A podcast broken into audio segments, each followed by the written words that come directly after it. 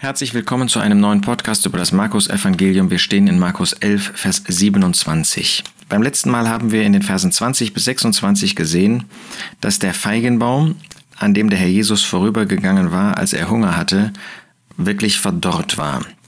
Dieser Feigenbaum steht für das Volk Israel und das Volk Israel, das den Herrn Jesus als Messias, als König, als Sohn Gottes, als Knecht Gottes abgelehnt hatte, wurde von dem Herrn Jesus beiseite gesetzt. Sie haben ihn beiseite gesetzt, er als der Erbe Gottes hat sie beiseite setzen müssen. Und zwar so weit, dass aus diesem Feigenbaum überhaupt keine Frucht mehr hervorgehen konnte. Es sah so aus mit den Blättern, als ob es Frucht gäbe, es gab keine Frucht. Und der Herr Jesus sagte, nie mehr esse jemand von euch, von dir, Frucht in Ewigkeit. Und dann, als sie am nächsten Tag vorbeigingen, frühmorgens, sahen die Jünger, dass er verdorrt war. Petrus hat ja davon gesprochen, dass der Herr diesen Feigenbaum verflucht habe. Das zeigt uns, wie der Herr, wie Gott sich von dem Volk Israel wirklich abgewendet hat. Und Römer 11 macht deutlich, dass es erstens Hoffnung gibt für Israel aber nicht für das alte Israel zweitens, sondern drittens, dass es Leben aus dem Tod ist. Das heißt, es wird ein ganz neues Israel entstehen, das auf die Verheißungen, die Gott dem, den Vorvätern gemacht hat, Abraham, Isaac und Jakob, das darauf fußen wird. Das wird die Erfüllung dieser Verheißungen sein, aber es wird nicht das alte Israel sein, es wird ein ganz neues Israel sein. Aus diesem alten Israel wird es in Ewigkeit keine Frucht mehr geben. Dieses Volk wird es so nicht mehr geben, sondern nur dann, wenn sie sich auf die Gnade, auf die souveräne Gnade Gottes berufen, dann wird es Rettung für sie geben. Der Jesus hatte das verbunden mit Hinweisen zum Glauben, die auch für uns heute von großer Bedeutung sind. Und dann heißt es in Vers 27, und sie kommen wieder nach Jerusalem. Das ist schon erstaunlich. Der Jesus war gerade verworfen worden. Die Juden wollen ihn nicht. Sie wollen ihn äh, letztlich steinigen. Sie, sie haben ihn verworfen. Aber der Jesus lässt sich nicht aufhalten. Er geht weiter seinen Dienst und er geht wieder nach Jerusalem, um dem Volk Israel zu dienen. Er war gekommen, um sie von ihren Sünden zu erlösen. Er war dazu gekommen, die Grundlage zu legen, dass es für das künftige Volk, für den künftigen Überrest eine Hoffnung gibt. Und so geht er wieder nach Jerusalem. Sie, die Jünger mit ihm.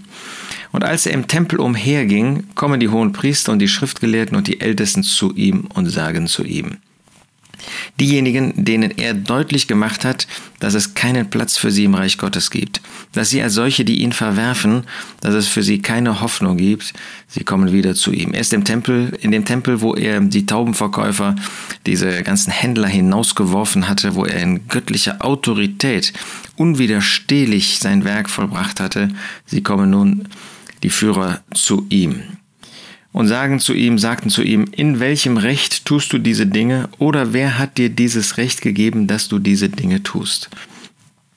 Es sind also zwei Fragen, die letztlich in die gleiche Richtung gehen, aber die doch einen gewissen Unterschied zeigen. In welchem Recht tust du diese Dinge? Äh, wie meinst du, dass du Autorität, dass du Recht besitzt, ähm, so aufzutreten, wie du das im Tempel getan hast und die Taubenverkäufer und so weiter rausgeworfen hast? Und wenn du das in dir selbst nicht hast, dieses Recht, denn sie erkannten ja nicht an, dass er der Sohn Gottes ist, dass er Gott selbst ist. Wer hat dir dieses Recht gegeben? Ja, in welcher Autorität, welcher Rabbiner, welche menschliche Autorität kannst du vorweisen, um diese Dinge tun zu können? Also entweder hast du selbst Autorität, dann zeig sie mal, ja, dann beweise doch, so wie sie vorher ihn schon mal ähm, gefragt haben in ihrer ähm, empörerischen Art und Weise, in ihrer Rebellion ähm, zeig doch mal ein Zeichen vom Himmel. Er hatte unentwegt Zeichen vom Himmel getan. Er hatte jetzt auch, er hatte doch unentwegt gezeigt, dass er äh, für seinen Vater, in Gemeinschaft mit seinem Vater, von seinem Vater ausgehend diese Dinge getan hat. Nun, äh, und zugleich, weil er selbst der Sohn Gottes ist. Wer kann solche Wunder tun? Wer kann Menschen auferwecken? Wer kann so viele Kranke heilen? Wer kann in dieser Weise auftreten, wenn nicht derjenige, der selbst Sohn Gottes ist? Bei ihm war ja deutlich und war sichtbar, dass das nicht irgendwie aufgesetzt war, dass das nicht nur ein Schein war wie bei ihnen, viele Blätter, aber keine Frucht dahinter, sondern Realität.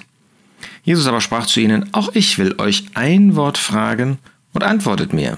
Und ich werde euch sagen, in welchem Recht ich diese Dinge tue. Dieser Vers 29 macht sofort deutlich, dass der Herr Jesus diese eigene Machtvollkommenheit, diese eigene Autorität besitzt. So konnte nur der Sohn Gottes, so konnte nur Gott selbst zu ihnen sprechen und sich nicht von ihnen irgendwie vorführen oder ähm, unter, unter Druck setzen lassen. Nun die Frage des Herrn Jesus. Die Taufe des Johannes, war sie vom Himmel oder von Menschen? Der Jesus geht jetzt zu einem, der sehr hoch in der, im Ansehen des Volkes, des normalen Volkes stand Johannes der Täufer. Und Johannes der Täufer hatte einen treuen Dienst getan. Der Jesus musste ihn einmal auch tadeln, weil er nicht mehr auf den Herrn Jesus traute. Ja, Im Innersten hat er das schon getan, aber er hatte eigentlich damit gerechnet, dass der Herr Jesus ihn befreien würde. Wenn er der Messias ist, dann würde er doch Befreiung geben. Und er blieb im Gefängnis. Aber abgesehen von dieser Schwachheit, die wir menschlich gut verstehen können, war das ein Mann, der treu war, der in Treue seinen Dienst getan hat, obwohl es ihn sein Leben kostete. Nun war diese Taufe des Johannes, die er getan hat, wo viele, viele sich haben taufen lassen. Nur nicht die Pharisäer, nur nicht diese Hohen. Die waren nicht bereit, ihren Nacken zu beugen, die waren nicht bereit, Buße zu tun. Aber war diese Taufe vom Himmel, das heißt von Gott, oder war sie von Menschen, rein menschlicher Natur, dass er sozusagen in seinem eigenen Auftrag kam. Das war ja der Vorwurf, den sie dem Herrn Jesus sozusagen unterstellten. Und der Jesus fügt noch hinzu, antwortet mir, mit was für einer Autorität kann er das sagen?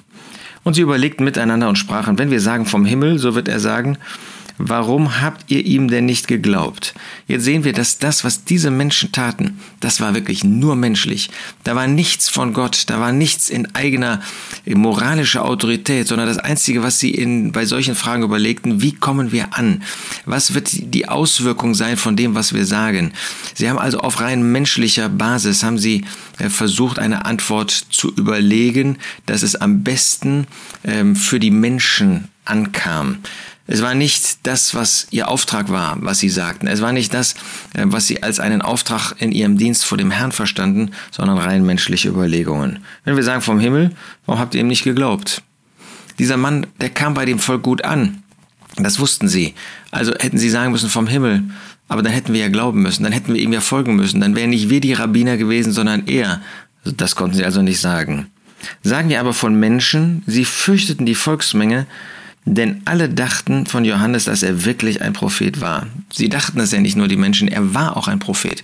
Aber viele im Volk, die sich haben taufen lassen, sie waren, hatten wirklich eine Hochachtung, einen Respekt vor Johannes, weil er in seiner Frömmigkeit, in seinem, in seiner Gottesfurcht, in seiner Hingabe vorbildlich für sie war.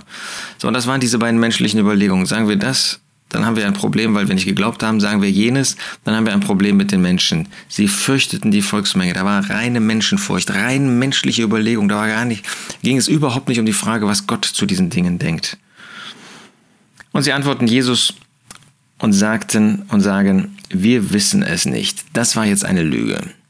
Das erste war menschliche Überlegung, das war schon schlimm genug, dass sie nicht in Abhängigkeit von Gott, dass sie nicht nach dem Wort Gottes, dass sie nicht im Gehorsam Gott gegenüber denken und handeln wollten.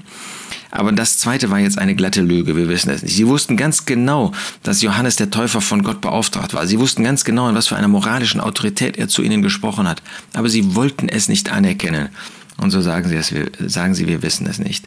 Wir wollen das auf unser Leben leuchten lassen. Wie oft machen wir uns menschliche Überlegungen? Was wird das für eine Bedeutung haben? Was werden diese Menschen, was wird jener sagen? Was wird dieser Bruder, was wird jener Lehrer sagen? Was wird dieser sagen, der Autorität hat? Was werden die Gläubigen sagen, wenn ich das oder jenes sage? Das ist schon schlimm genug, dass wir nicht einfach nach dem Wort Gottes handeln und reden wollen, sondern dass wir uns überlegen, was hat das für eine Auswirkung, was ich sage. Natürlich sollen wir nicht einfach mir nichts, dir nichts drauf losreden. Und sollen wir uns überlegen, ob das zum Segen ist, ob das zum Frieden dient, ob das der Wahrheit des Wortes Gottes dient. Aber ist es, dass wir dem Herrn gehorsam sein wollen? Ist es, dass wir nach seinem Wort reden und handeln wollen oder nach menschlicher Weisheit? Wir wissen es nicht. Kommt es nicht bei uns dann auch zur Unwahrheit? Wir werden vielleicht nicht eine glatte Lüge sagen, sondern nur so eine Halbwahrheit, von der wir wissen, dass es eine Lüge ist. Und Jesus spricht zu ihnen, so sage auch ich euch nicht, in welchem Recht ich diese Dinge tue. Sie hätten es sehen können, sie hätten es wissen können, sie hätten es wissen müssen. Der Jesus hätte gar nichts dazu sagen müssen. Er konnte es sagen, er konnte darüber sprechen, er hat das nicht getan. Und so blieben sie unwissend, ohne Beziehung zu dem Herrn, ohne Kenntnis über Gott, ohne Kenntnis über den Herrn Jesus und blieben in der Finsternis. Wie tragisch, wenn der Mensch nicht will, wenn der Mensch in seinem Unglauben im Unglauben bleiben will und nicht dem Herrn Jesus folgt dass wir anders sind, dass wir dem Herrn wirklich folgen, dass wir solche sind, die ihm von Herzen gehorsam sein wollen, die die Offenbarung Gottes im Wort Gottes, die das annehmen, was er auch durch seine Diener, durch verantwortungsbewusste, durch treue, durch vertrauenswürdige Diener des Herrn uns sagen möchte, dass wir darauf ein Ohr haben, dafür ein Ohr haben und nach Gottes Wort gehorsam sind.